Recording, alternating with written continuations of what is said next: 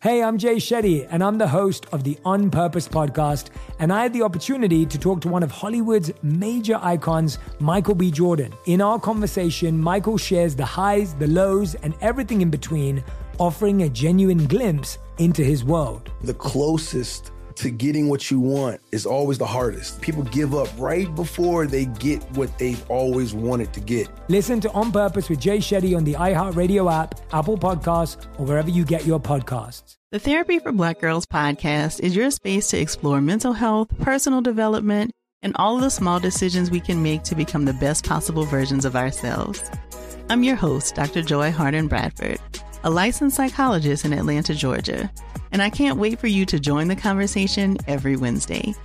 Listen to the Therapy for Black Girls podcast on the iHeartRadio app, Apple Podcasts, or wherever you get your podcasts. Take good care, and we'll see you there. Bring a little optimism into your life with The Bright Side, a new kind of daily podcast from Hello Sunshine, hosted by me, Danielle Robay, and me, Simone Boyce. Every weekday, we're bringing you conversations about culture, the latest trends, inspiration, and so much more. I am so excited about this podcast, The Bright Side. You guys are giving people a chance to shine a light on their lives, shine a light on a little advice that they want to share. Listen to The Bright Side on America's number one podcast network, iHeart. Open your free iHeart app and search The Bright Side. Welcome to the Carlos Watson Show podcast. In this episode, Carlos talks to author Malcolm Gladwell his bestsellers include The Tipping Point, Outliers, and Talking to Strangers. He's also a podcaster. He hosts the hit podcast Revisionist History. And he's a very popular speaker every year at OZY Fest, the festival of ideas that Carlos and his colleagues put on every summer. Malcolm, welcome to the show. I uh, I smile every time I see you, although it's been a long time since I've seen you, given COVID. Yes. Normally, we would be in the New York uh, summer heat around right now. We'd be at OZY Fest. I know it's so sad. Where are you uh, quarantining uh, during this uh, this interesting time? I'm in upstate New York, about two hours north of the city, in the Hudson Valley. I was going to ask you, happily, or are you stir crazy at this point?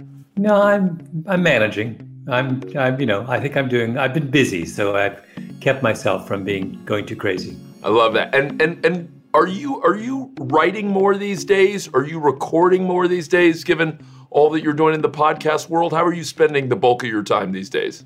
Well, I've just finished my. Just today, I recorded the last episode of um, this season of Revisionist History. So I have been this whole time. I've been occupied with getting this season out the door. Um, so it's uh, uh, and now I'm be working on another audiobook project for the rest of the summer.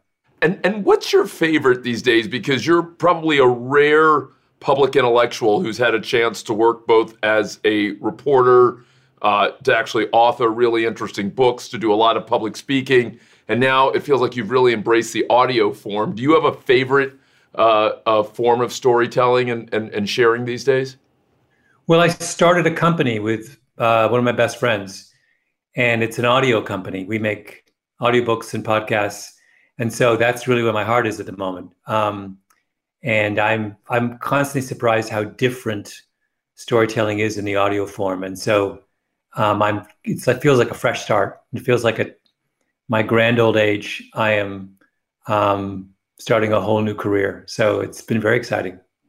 And, and what is different about that? Um, and, and, and not just different, but obviously compelling, compelling enough for you not just to do it as an individual, but to build a whole company, uh, by the way, with a great name, Pushkin, uh, around it. Thank you. Um, well, it's just so Im- much more emotional and more intimate. Um, I feel like you, you know, there's with print, there's always a kind of certain layer between you and your audience. And with now with audiobooks and podcasts, I'm inside your ear. You know, it's like can't get any more intimate than that. And that just allows you to tell different kinds of stories in different ways.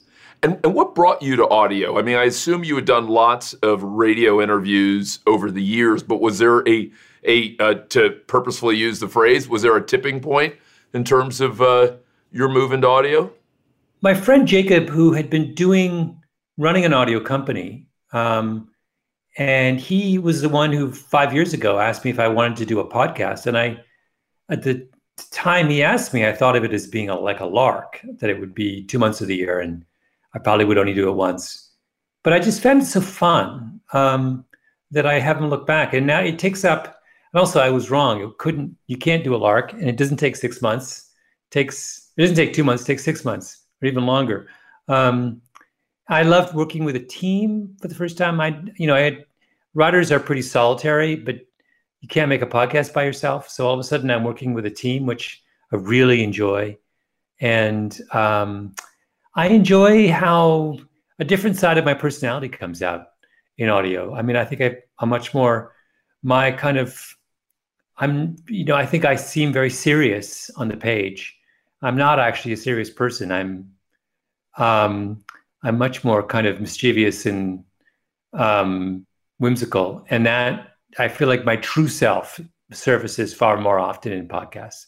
So that makes it, you know, be a little more meaningful. And and what are you like as a uh, entrepreneur and business person? Because I assume that's also a little new in some ways. What is? Uh, yeah. Uh, what is? What is? Well, I'm not as good as you, Carlos. I I I leave all of that. Luckily, Jacob, my co-founder, is um, someone with enormous business gifts. I don't really have any business gifts. Um, I'm a bad manager. I, you know, I, I, no, no one's putting me in charge of any crucial aspect of this fledgling organization. I'm basically arm candy for when we want to go out and try and convince people to join us. And I make stuff. Um, but trust me, Jacob is doing 85% of the meaningful work in making a company. And no one in their right mind would enlist me for that task. Um, I, I, I, you know, you don't build a company around uh, on the back of Malcolm Gladwell. That's, uh, you know, there are better people around for that. I, I actually love that. I think that's going to be your new nom de guerre, arm candy. I like that. That's uh, that's uh, that that'll become uh, that'll become your, your new piece. I'm flattering myself when I when I when I refer to myself as arm candy. Trust me. I, I love. Well, actually, but, but, how do you think of yourself? And I, I don't mean that in an overly kind of Woody Allen kind of self-focused way, but just out of curiosity, if you were introducing Malcolm Gladwell at OZY Fest, you would say Malcolm Gladwell is what, does what. What would you say? Well, I'm a journalist who likes to explain things to people. Um, I think that's probably the simplest way. I like to tell stories and explain things. Um, I don't think I'm a, you know, I'm not, I don't, you know, I'm not, uh, I tend to report on other people's findings, not, I'm not doing the research myself.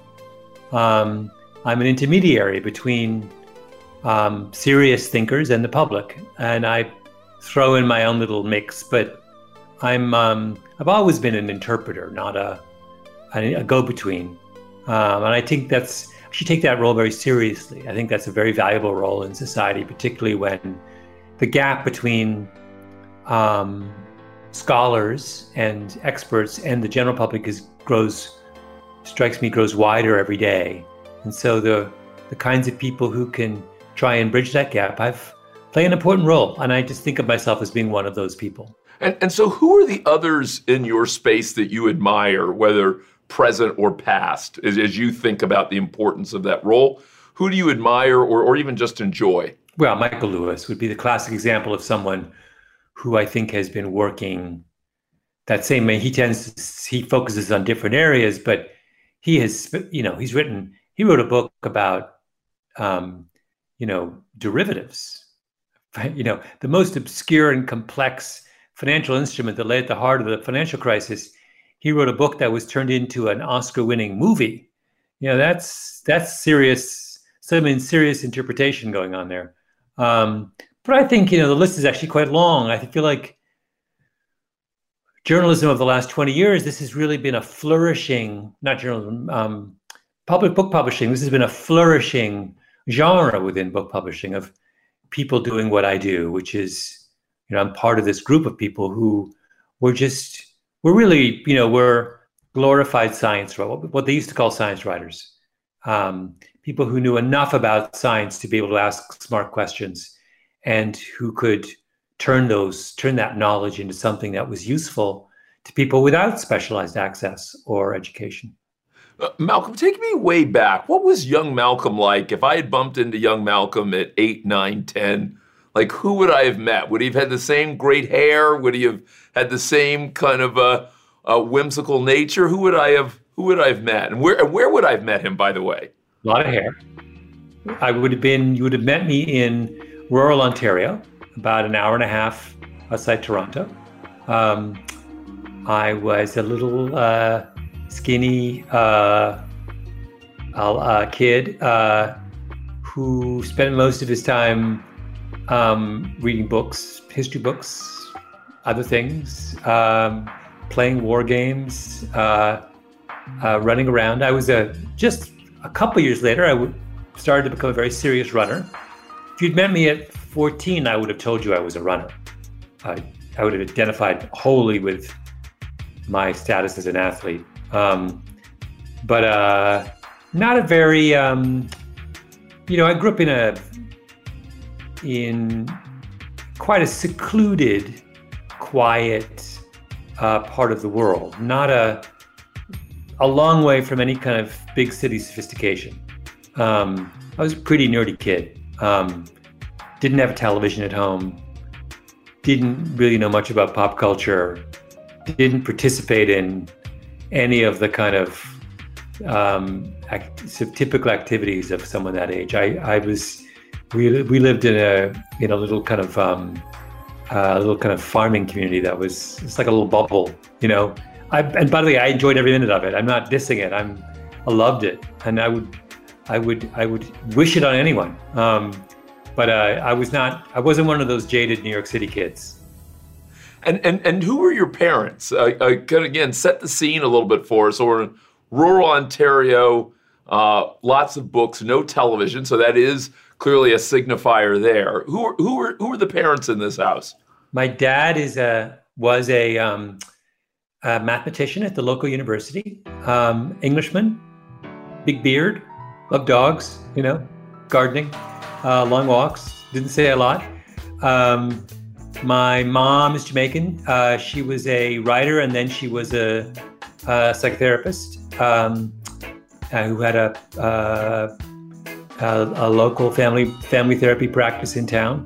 Um, both very religious, uh, and um, uh, I had a kind of I love my you know I did I had I had a very untroubled um, adolescence and childhood and a very untroubled relationship with my parents. I I my I, even if I were not their child, I would have been their friend. They would they were just people who um, they were just kind of, particularly my dad was a very kind of quirky, eccentric, just delightful um, human being. I mean, he died a couple years ago, but uh, uh, and my mom is just is still going strong and is a she's one of those indomitable Jamaican ladies. Um, I feel like if a nuclear bomb dropped on the world, the only people who would survive would be Jamaican ladies, and they, they would they would single-handedly resurrect civilization. I, I don't think kind of impossible to to defeat them,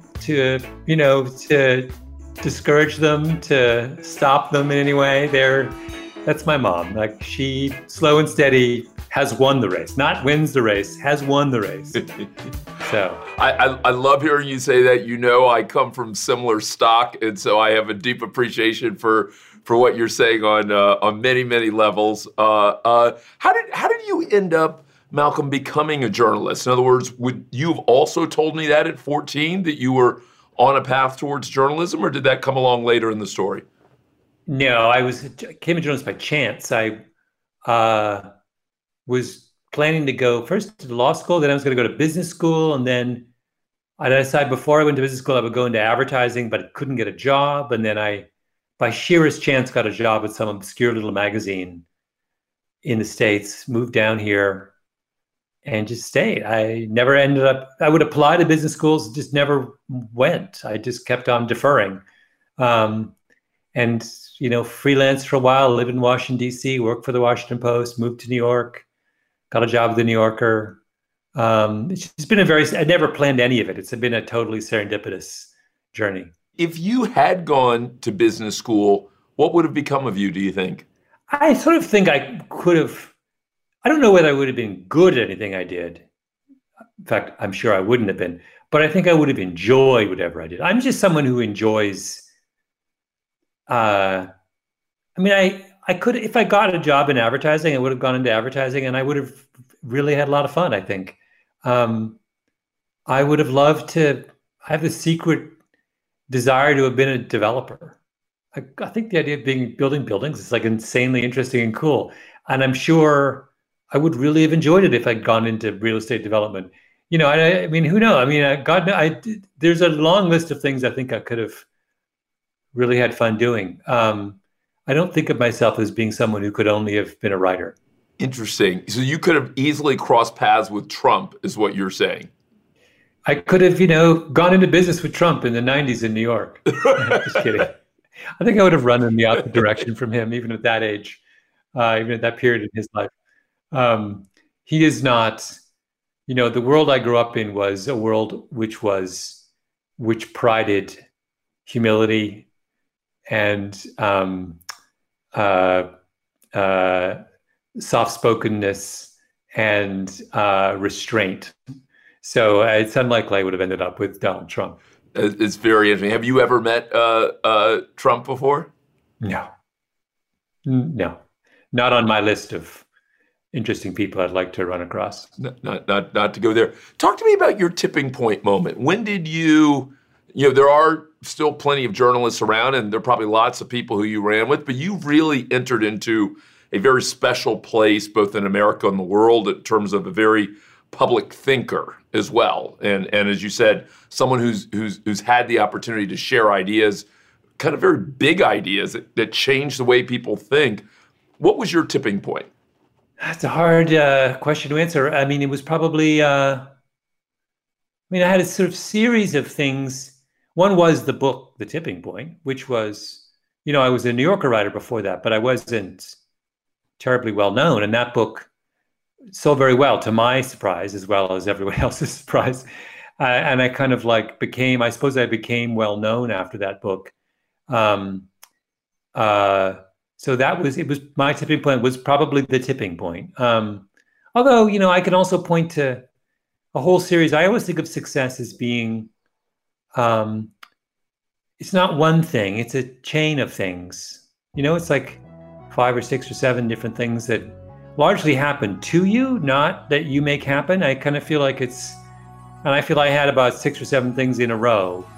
Getting a job at the at the Washington Post, having some really wonderful people teach me how to be a reporter, getting a job with the New Yorker.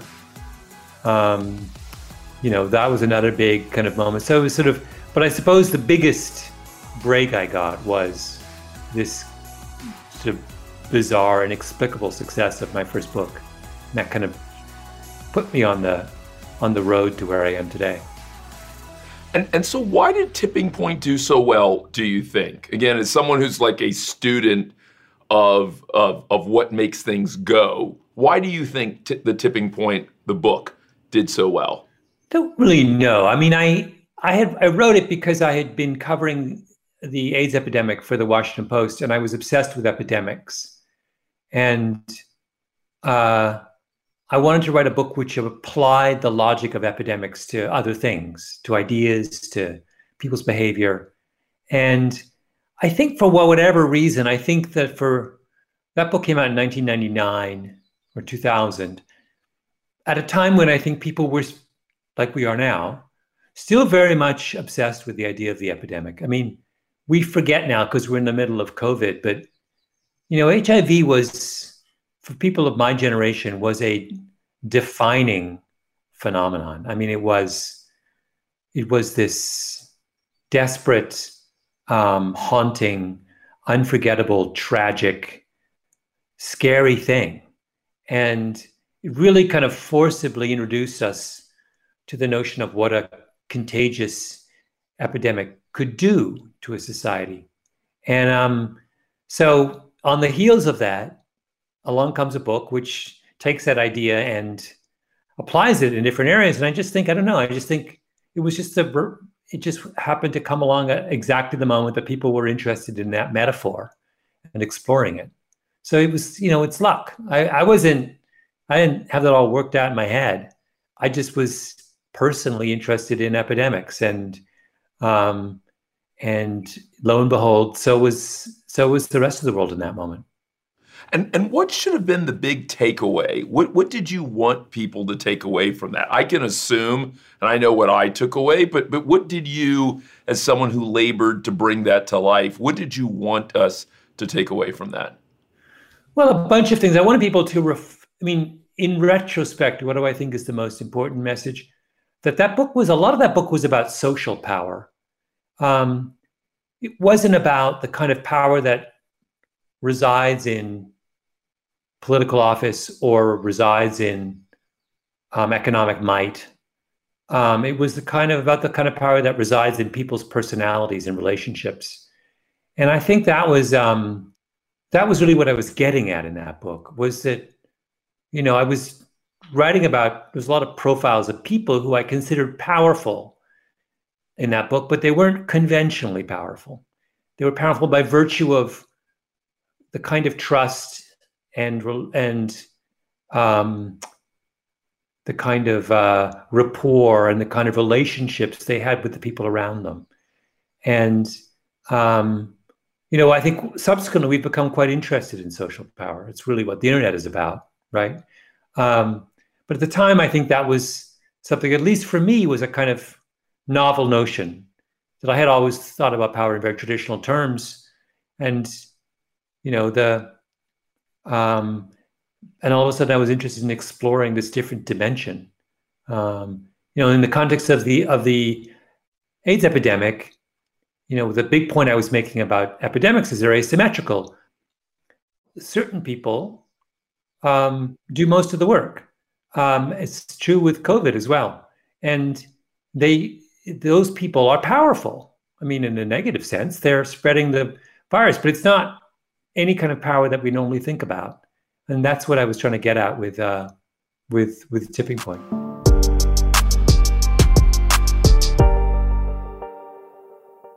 When you drive a vehicle so reliable it's backed by a 10 year, 100,000 mile limited warranty, you stop thinking about what you can't do and start doing what you never thought possible. Visit your local Kia dealer today to see what you're capable of in a vehicle that inspires confidence around every corner.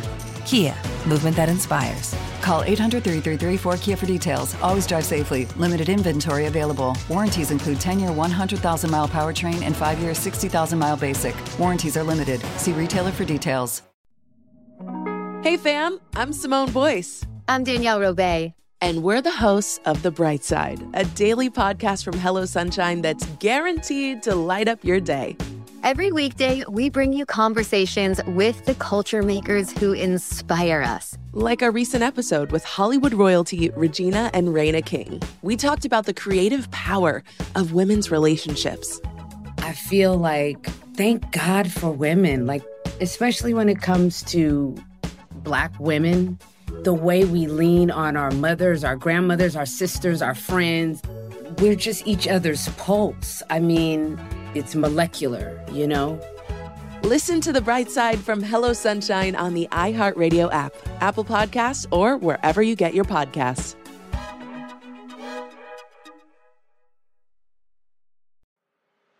I'm Elliott Connie, and this is Family Therapy.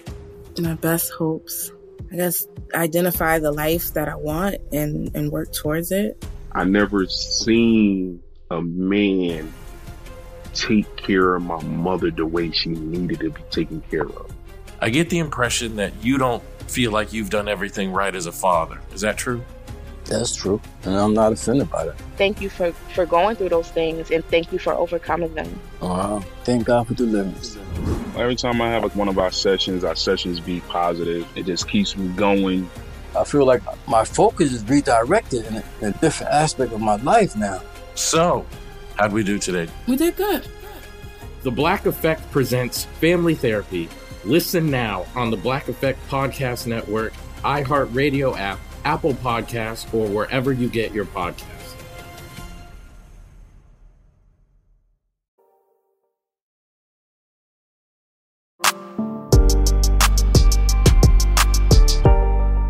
Malcolm, I'm intrigued about what has, has driven you to write the books you've written. Um, will you take us through that? Uh, what, what led you to write Blink? What led you to write some of the other books? Yeah, there's a different. it's always some little trivial thing that sets me off. You know, with Blink, I decided in the late 90s, early, no, early aughts, I had worn my hair really short and I, I had a full on afro for a while, like a really big one. And I started to get stopped by cops at stopped at airports, stopped it. and I just realized all of a sudden I was much more identifiably um, a person of color. I mean, I'm not, you know, I'm pretty light skinned, but when I have a huge afro, it's like, oh, and the whole world was treating me differently.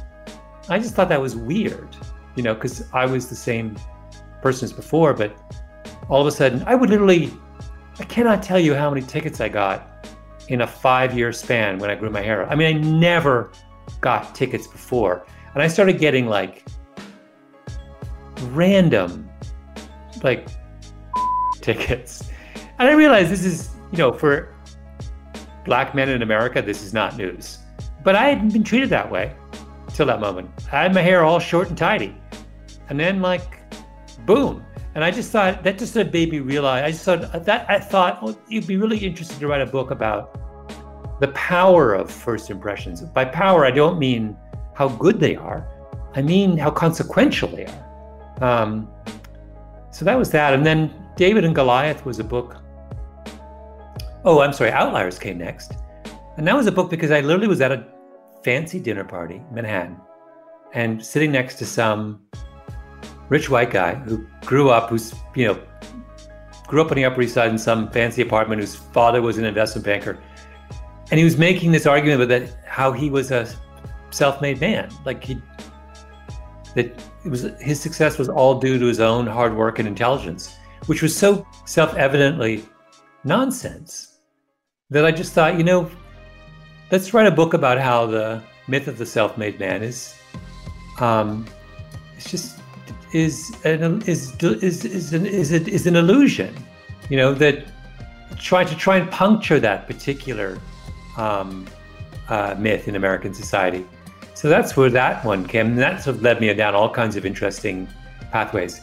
Um, David Goliath was um, a kind of follow up on Outliers because I just got fascinated by. I met a, I started meeting all these very successful entrepreneurs who were dyslexic, and when you asked them about it, they would always say that they thought they were successful not in spite of their dyslexia, but, because of it which I just thought was such a fascinating observation.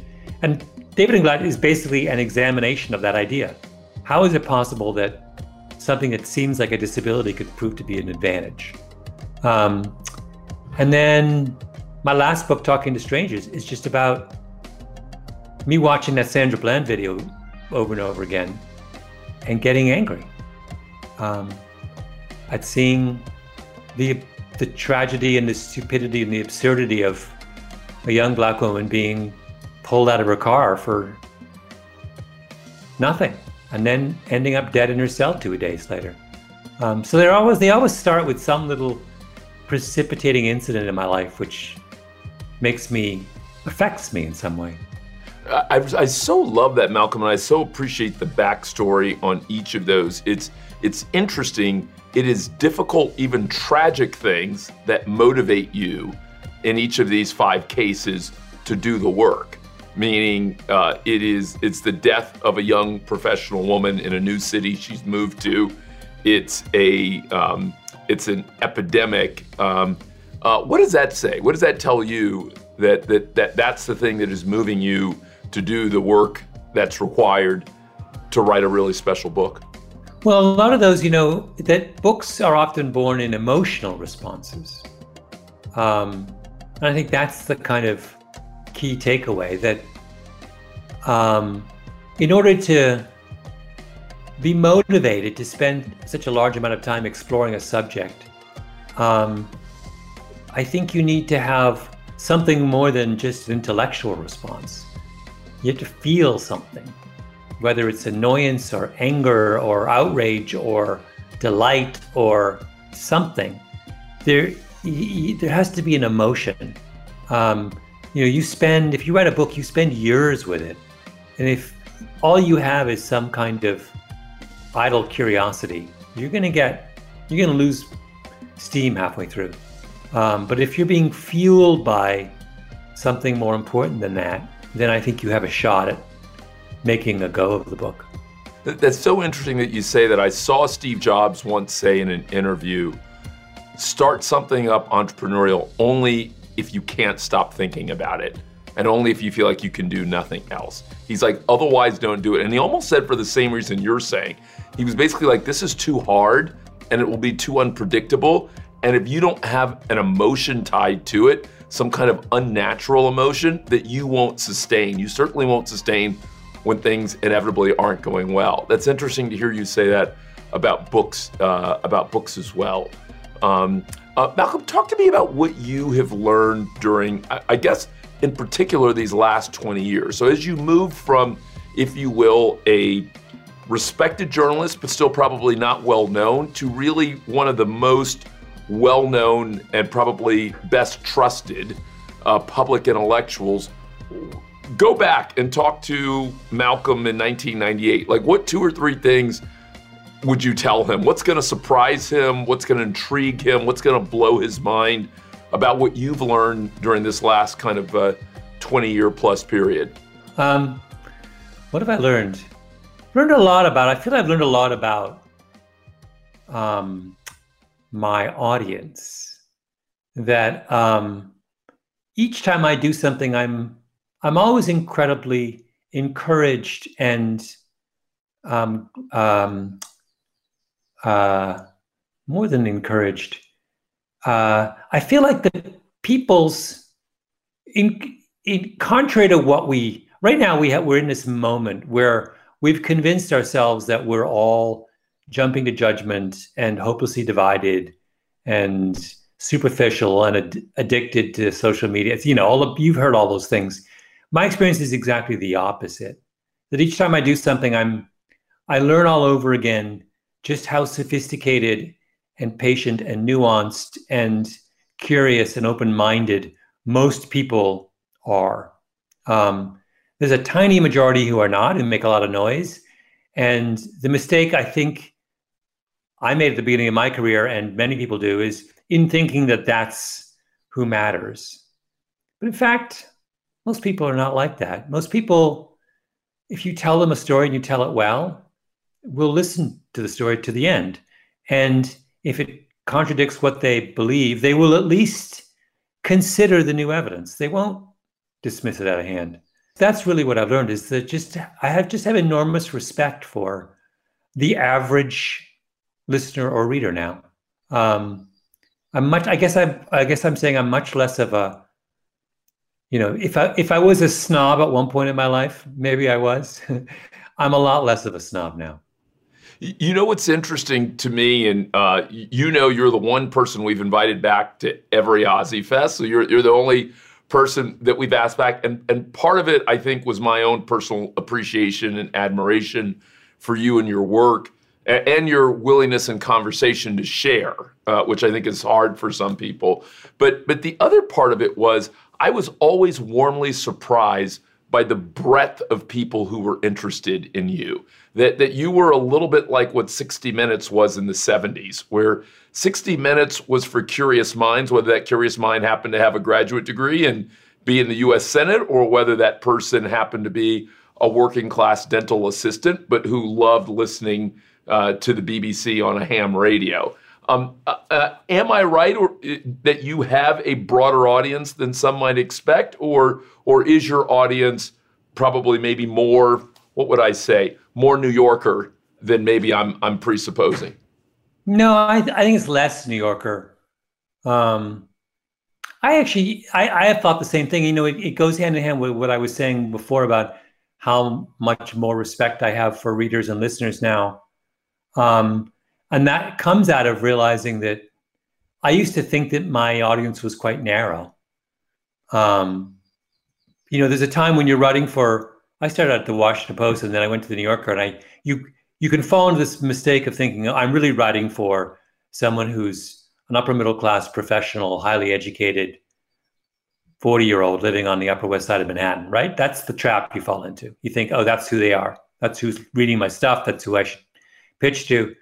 And then what I realized is that actually, no, it's not that at all. It's like, you know, I used to go on book the I used to go on book tours, and I would always marvel at the fact that the best audiences that I ever had on my book tour were never in the big coastal cities. Be- best one of the best evenings I ever spent on a book tour was there was a blizzard on a January night in Milwaukee. And I thought, there's no way they're going to do this. And my Milwaukee hosts were like, this is Milwaukee. This is not a problem for us. So I trudged through like a foot of snow to this thing. It was like fantastic. It's like I just a ran like a you couldn't you know young old people, old people, white people, black people. I mean like everything under the sun on ten below, foot of snow, out to like just have a conversation about stuff. You know, I just it, I it was so that's like I I'll always remember that evening.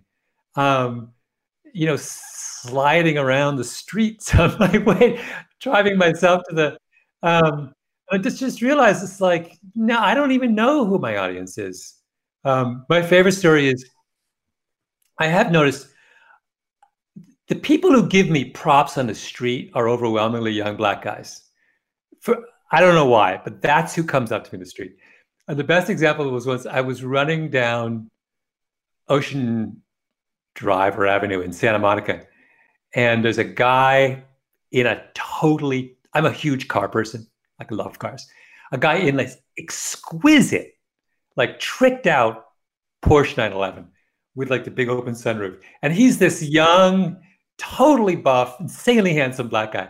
He sees me and he stands up in his seat and he goes, I love what you do, bro. I was like, that is why I do what I do.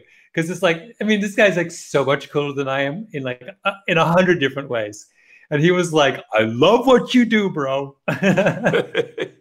Malcolm, talk to me a little bit about President Trump's uh, election and his time in office, and what, if anything, that says to you about where we are and where we're headed. And I, and I don't ask you that with any uh, presuppositions. I'm just I'm curious how you look at at, at the 45th Commander in Chief and and and where we head to from here. I mean, I don't know whether I have anything um, interesting to add. Uh, you know, it's a it's been a hard four years. He's, um, you know, the the nicest, not the nicest, the least. He's not someone who is terribly interested in governing. Um, and we're we happen unfortunately to be in a moment where we need people who are.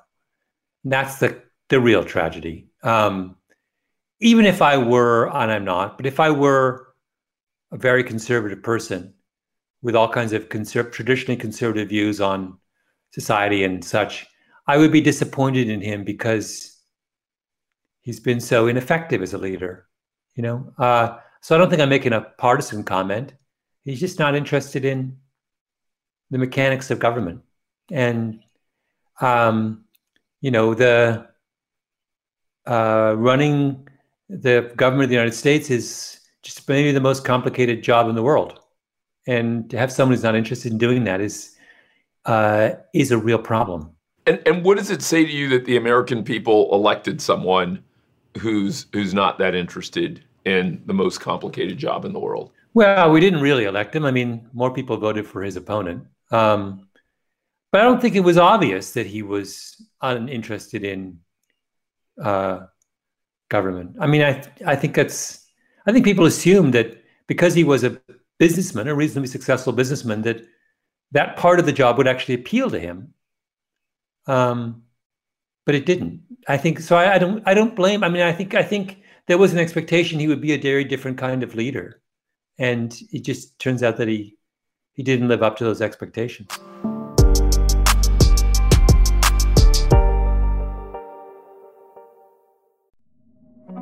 Hey, fam, I'm Simone Boyce. I'm Danielle Robay. And we're the hosts of The Bright Side, a daily podcast from Hello Sunshine that's guaranteed to light up your day. Every weekday, we bring you conversations with the culture makers who inspire us. Like our recent episode with Hollywood royalty Regina and Reina King. We talked about the creative power of women's relationships. I feel like, thank God for women, like, especially when it comes to Black women, the way we lean on our mothers, our grandmothers, our sisters, our friends. We're just each other's pulse. I mean, it's molecular, you know? Listen to the bright side from Hello Sunshine on the iHeartRadio app, Apple Podcasts, or wherever you get your podcasts.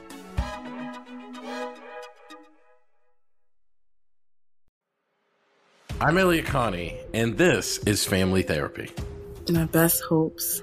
I guess identify the life that I want and, and work towards it. I never seen a man take care of my mother the way she needed to be taken care of.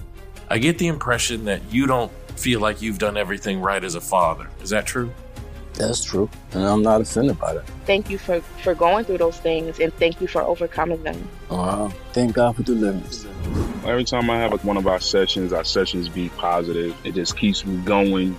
I feel like my focus is redirected in a, in a different aspect of my life now. So, how'd we do today? We did good. The Black Effect presents Family Therapy. Listen now on the Black Effect Podcast Network, iHeartRadio app, Apple Podcasts, or wherever you get your podcasts. The Therapy for Black Girls podcast is an NAACP and Webby Award winning podcast dedicated to all things mental health, personal development, and all of the small decisions we can make to become the best possible versions of ourselves. Here, we have the conversations that help Black women decipher how their past inform who they are today and use that information to decide who they want to be moving forward. We chat about things like how to establish routines that center self care, what burnout looks and feels like, and defining what aspects of our lives are making us happy and what parts are holding us back. I'm your host, Dr. Joy Harden Bradford, a licensed psychologist in Atlanta, Georgia, and I can't wait for you to join the conversation every Wednesday. Listen to the Therapy for Black Girls podcast on the iHeartRadio app, Apple Podcasts, or wherever you get your podcasts. Take good care, and we'll see you there.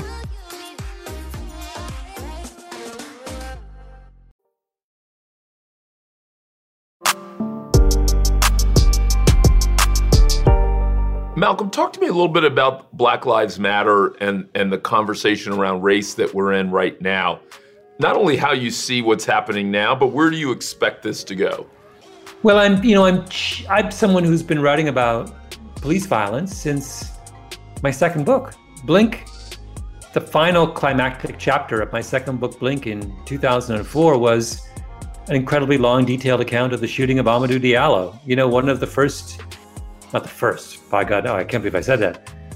Um, one of the very, very, one of the most famous, I suppose, best known, notorious cases of police violence in New York. Um, and then I wrote a, you know, I returned to that issue in, um, in uh, talking to strangers. So it's been something that's been on my mind for a long time. Uh, so I guess I'm cheered by. I feel like maybe finally we're taking this issue seriously, although um, never underestimate the ability of American society to trivialize um, an important conversation. You know, I, one thing that kind of depresses me is there are two conversations you can have about race. There's the personal conversation are white people and black people nice to each other? And then there's the structural conversation, which is are the systems by which we run our society fair or are they biased? Those are separate conversations. And in this country, what we have done is we have used the first conversation, the personal conversation, uh, to get out of our obligations to have the second conversation. And we've tried to pretend that if we're nice to each other, then all of the other stuff doesn't matter. And I have the opposite position. I care less whether white people are nice to black people or vice versa. To my mind, all that matters is that the society, the fundamental structure of the society, be fair. Voter suppression, redlining, uh, reparations, legacies of Jim Crow, uh, employment opportunity. I could go on. Those are the things that that matter. Whether or not, you know, some some white person uses the N word to a black person, I, I care less. Who I, it's not important. What matters to me are these big, serious issues that have a uh, permanent and profound effect on the fortunes of an entire population. And for a brief window after George Floyd, I felt like we were finally having that second, more important conversation. But then, of course, I go on Twitter and I find like, you know, interns at fancy magazines in New York are complaining about their bosses and trying to hide under the cloak of this, you know, racial awareness. I mean, it's like, it's like th- this is not the time to have that conversation.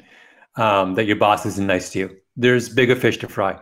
Um, I'm hoping we're finally ready to have that larger conversation. I remain cautiously optimistic that it's finally happening.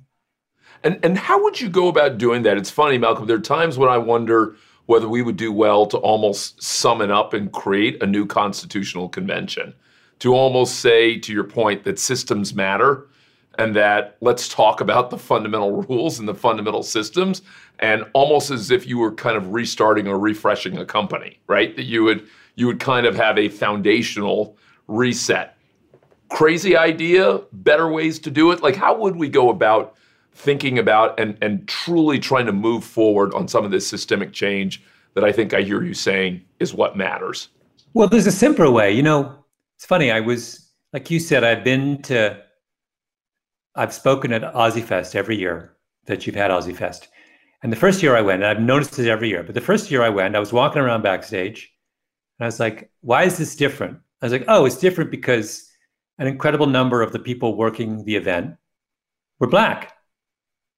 And I've been to hundreds of these events in my life. That never happens. And I thought, why are they all Black? And then it's like, oh, Carlos is Black. Black people hire Black people it's just not that hard, right? Like you want to change the world, there's some really simple things you need to do. And that is once you put people who think a little differently and have different priorities in positions of power, they will make different decisions.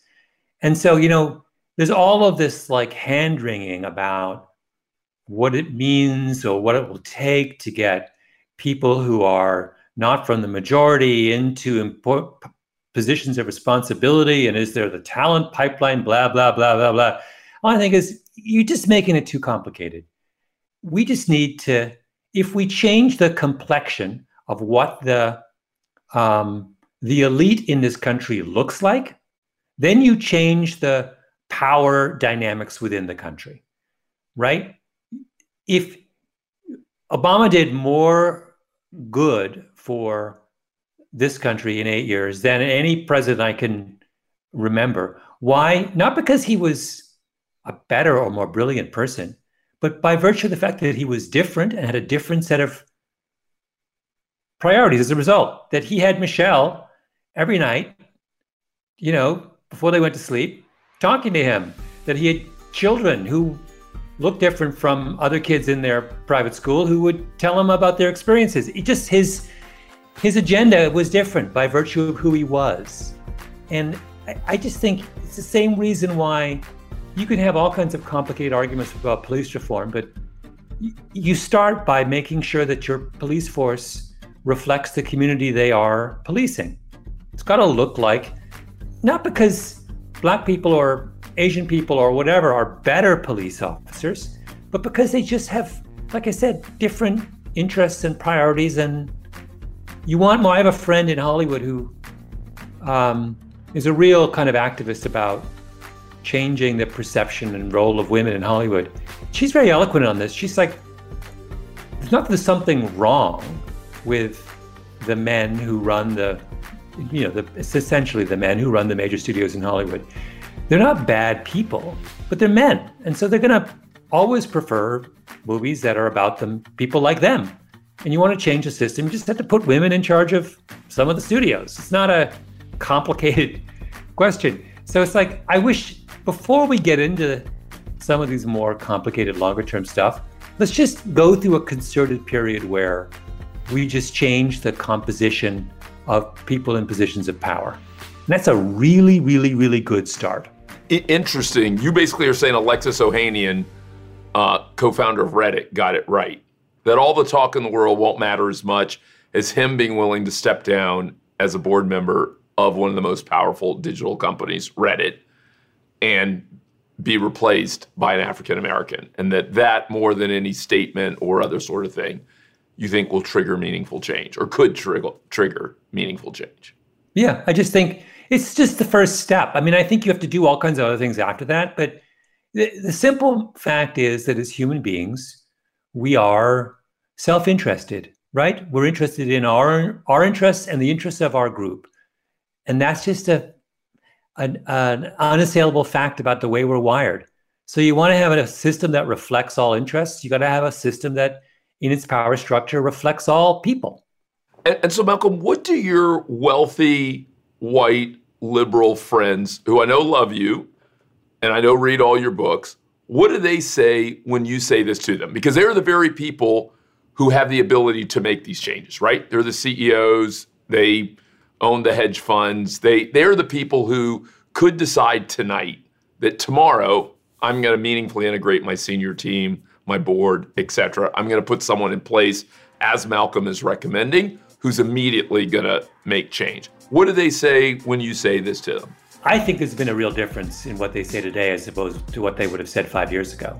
So I think there is a much greater willingness to accept this fact. Um, there's still a little bit too much whining about, you know, the talent, that phrase, the talent pipeline, um, which is not without foundation.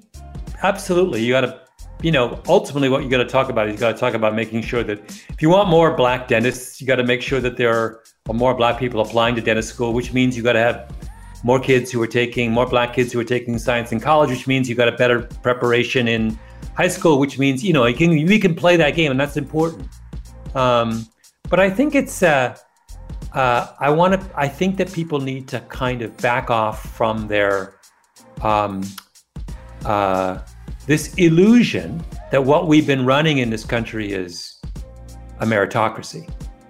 Um, you know, uh, in in in large sense, a lot of what Black people are asking uh, from the system is that it it is as arbitrarily um, rigged in their favor as much as it's been arbitrarily rigged in favor of white people for the last 200 years. Like, you know, the number of badly prepared, incompetent white people who've been hired by major institutions. It's a long list, right? Not like we've been practicing meritocracy perfectly for so long, which is why it's so irritating for people on the outside when those in power try to make that claim. It's like, are you kidding me? Like Harvard University, you know, if you look at the number, what are the what are the most favored categories for admission? There's partly it's kids who do really well on their test scores, but there's a huge category of kids who get in because their parents went there, or their parents gave a lot of money, or they're athletes. And by athletes, we mean like sailing and you know fencing and all those other sports which are set up to reward and lacrosse the kids who went to fancy private schools. Like the system, it's not rigged, but it it was organized to benefit to give a special benefit to a certain class of privileged kids. Like it's not like it's some perfect meritocracy. I the this I people who get too precious about American meritocracy drive me crazy. It's it is a you know an insanely arbitrary system, and all I ask is that let's at least be fair in our arbitrariness. I, I, I love that. Let me uh, let me turn to the personal Malcolm a little bit. You mentioned that you love cars. What else do you love? What are some of your passions, hobbies? Give us a fuller picture of, uh, of who you are. Track and field. Obsessed with track and field. I'm a big runner. You know, where do I spend my time? What are the first three websites I read in the morning? Let's Run, which is the big track and field message board, the car and driver website, or maybe bring a trailer, two of the car websites. And only then do I read the Washington Post or the New York Times. So I my um, my unhealthy obsession with running and cars cannot be overstated. And then I'm of course a a uh, massive sports fan, just endless. Uh, I have a um, a limitless appetite for anything about basketball or um, or uh, other sports, mostly but mostly basketball. Should we even talk about uh, the goat uh, uh, debate in basketball, or is there no debate? It's it's it's it's Jordan, and we're done. Uh, I don't know, man. I can't. Oh my goodness! Do it. Heresy. Well, you so- you were hesitating. I mean, the league was pretty. The problem with Jordan's case is the league was pretty soft in the '90s. You look, I you you just look at the talent pool in the NBA today is just so much deeper than it was in 1994. I mean, there's just no question about that. You could put together a team now in the NBA of non-Americans, which would beat the American team, right? That's how that was not the case in 1994. So you've basically taken the rest of the world has now joined the NBA. So if we say LeBron is the best player in the NBA now, we're saying we're saying that he's the best basketball player in the world, and we see the world. He's playing against you know Nigerians like Giannis. Guys like Giannis weren't in the league in 1994. Um, so I don't know. I I think it's the best I can say. It's it's an impossible comparison. Um, You are picking a fight. You are officially a bomb thrower. You went from arm candy to bomb thrower in the course in the course of a conversation. Wow. You can't, Carlos. You cannot. You cannot deny it's a different. It is the league is twice as deep today. I. It's just a I, I different. I completely agree with that, but I would take. all- I would bet all of your money, which is better than betting all of my money. I bet all of your money that if you and I were choosing sides and I gave you a choice, there is zero percent chance that you would not choose Jordan first. I, w- I wouldn't choose him first. I wouldn't. I so here's a here's a here's a hypothetical. The rules are we get to choose people in their finest year, right? Okay, that's our rule. So you get them, you get Jordan at his peak. Um, I'm not convinced I wouldn't take Steph Curry at his peak first because I've just changed the whole geometry of the game by doing that. He's shooting from anywhere like I, I felt like when I watched Steph in his whatever that year was when they were unstoppable, I watched him. I was like, you know, I've been watching basketball for 30 years. He, I've never seen any one individual disrupt a game like that. He just, all of a sudden, the other team is just, you know, he's shooting from, you know, this from anywhere, anywhere. It's crazy. Okay, you know I love you, but you are officially a mischievous provocateur. Just 1000%. You're a mischievous provocateur. And, and I love Steph too, but you you are being wildly provocative. But I love it, and it means that next year at OZY Fest, I'm gonna have you moderate the sports conversation. We're gonna we're gonna get Steph and we're gonna get. Michael and we're gonna have this conversation because this this is trouble, but that's it's good trouble. It's the right kind of trouble. All right. Uh, a few final questions. We'll do a little bit of a hot round uh, here. Um, uh, most interesting or favorite place in the world you've ever had a chance to visit? Mm, Johannesburg.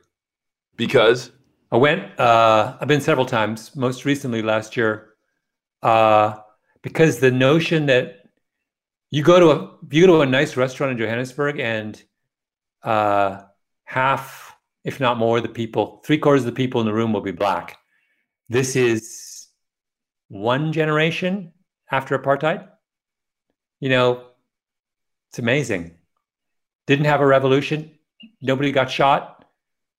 Uh, my hat is off to them. That's that's Nelson Mandela, man. That is some that is some insane magic that you can do that in one generation. a, a most interesting person you've ever met. I know I love that whenever I see you, you've just come from meeting one interesting person you're on your way to the next. But but but give me maybe the most interesting person you've ever met using whatever definition you want to use. Mm. Well, there's there's there's no way to answer that. I can tell you. I mean, there's this lovely thing in a. I just did a podcast. I, I had this. There's a line from Andy Warhol, um, which is if everyone is not beautiful, then no one is. Um, and I sort of feel like, as a journalist, my job is to assume that everyone is interesting because if everyone is not interested, if everyone is not interesting, no one is. Um, so it's very hard for me to answer that question because I feel like if I don't find you interesting, that's my fault. Um, but that said, who have I enjoyed talking to? Uh, I mean, some people are just so kind of. I, you know, uh, there's a woman who used to run the Air Force. She stepped down about a year ago, named Heather Wilson, who once came to. I once saw her come and speak at a thing I was at, and I've never had a feeling like I want her to be president. I keep saying this in the hopes that she'll listen and will run for president one day. I just thought she was like my. I had a sense she was interesting to me because I thought I have finally found someone who I think 75% of Americans could listen to and say, I'll vote for her. I've never met anyone who I thought that. Um, the only other guy I've ever thought that 75% of Americans would vote for that person was a guy named Dave Calhoun, who weirdly is now the CEO of Boeing, who I met a couple times at some business thing. And he had I had the same feeling with him. I had feeling like, you know what, I think I think 75% of the country would vote for him, if not more. Heather Wilson, totally. If you met her, you'd be like, okay. And why? What is it about these people? By the way, we are authoring your next book in the in the process of this conversation. Uh, why? What is it about those two people that you think would allow 75% of the country to rally around them? Heather Wilson was, is uh, gracious, humble, well spoken, highly intelligent, uh, has served this country in a variety of different. Was in the Air Force, was uh, was a congresswoman, uh, has been a businessman, has been a scholar, uh, has been a university president, has a range of. Um, she's not some fancy, uh, privileged blue blood from the East Coast. I don't know. She's just a kind of. She just struck me as someone who, if she stood up and said something, people would listen to her and take her seriously. And she struck me as being someone who would be honest and uh, straightforward and would work hard. And I don't know, just always, she just seemed, same thing with this guy, Dave Calhoun, who, you know, very different guy with very different interests, but just a kind of someone who communicated easily and beautifully authenticity and integrity and intelligence. And that's an insanely powerful combination. Man, I love hearing that. I hope she does hear that. I'm, I'm, why do you think she hasn't run for president before? Who would run for president? like, who would wish that on their on their um, on their worst enemy? Yeah, it's um, uh, it's uh, yeah. I mean, you'd have, she'd have to be I think we'd have to do some serious encouragement to get out of those two people. My dream ticket is both of them, by the way, if they're listening. And I don't even know or care whether they run as Democrats or Republicans. I don't. I actually don't think it matters. Oh, I love that. All right, final question: Are you a romantic? Am I a romantic? A little bit, sure. I mean, I'm an, I'm half English. That limits the extent to which I can describe myself as being a romantic. But are, are we going to see Malcolm Gladwell uh, married in the future? Uh, I would say there's a. I would say your odds are much better than um, than uh, fifty uh, percent. Much much better. Oh, I kind of like hearing that. That's that's that's. Is is this is this new? That's all, that's all I'm saying. Okay, okay. I, I I like that. I like that. This is good. I don't know who's causing this, but I like it. I like it a lot. Um, Malcolm Gladwell, it's it's uh, I, I always enjoy uh, spending time with you. Always, always, always. Uh, thank you for joining us, um, and uh, I hope you'll I hope you come back and uh, thank you, Carl. Do something like this with me again. It's been a real pleasure. Thanks so much for listening to the Carlos Watson Show podcast.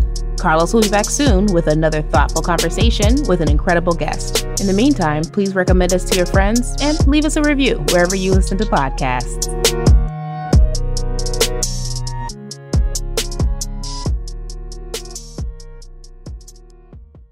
The Therapy for Black Girls podcast is your space to explore mental health, personal development, and all of the small decisions we can make to become the best possible versions of ourselves. I'm your host, Dr. Joy Harden Bradford, a licensed psychologist in Atlanta, Georgia, and I can't wait for you to join the conversation every Wednesday. Listen to the Therapy for Black Girls podcast on the iHeartRadio app, Apple Podcasts, or wherever you get your podcasts. Take good care, and we'll see you there. Hey, I'm Jay Shetty, and I'm the host of the On Purpose podcast. And I had the opportunity to talk to one of Hollywood's major icons, Michael B. Jordan. In our conversation, Michael shares the highs, the lows, and everything in between, offering a genuine glimpse into his world. The closest to getting what you want is always the hardest. People give up right before they get what they've always wanted to get. Listen to On Purpose with Jay Shetty on the iHeartRadio app, Apple Podcasts, or wherever you get your podcasts.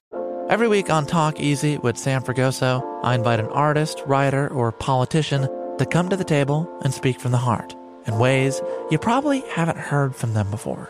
Some of my favorites are with Tom Hanks, Questlove, and Cate Blanchett. In recent weeks, I talked to actor Dan Levy, director Ava DuVernay, and the editor of The New Yorker, David Remnick. You can listen to Talk Easy on the iHeartRadio app, Apple Podcasts, or wherever you get your podcasts.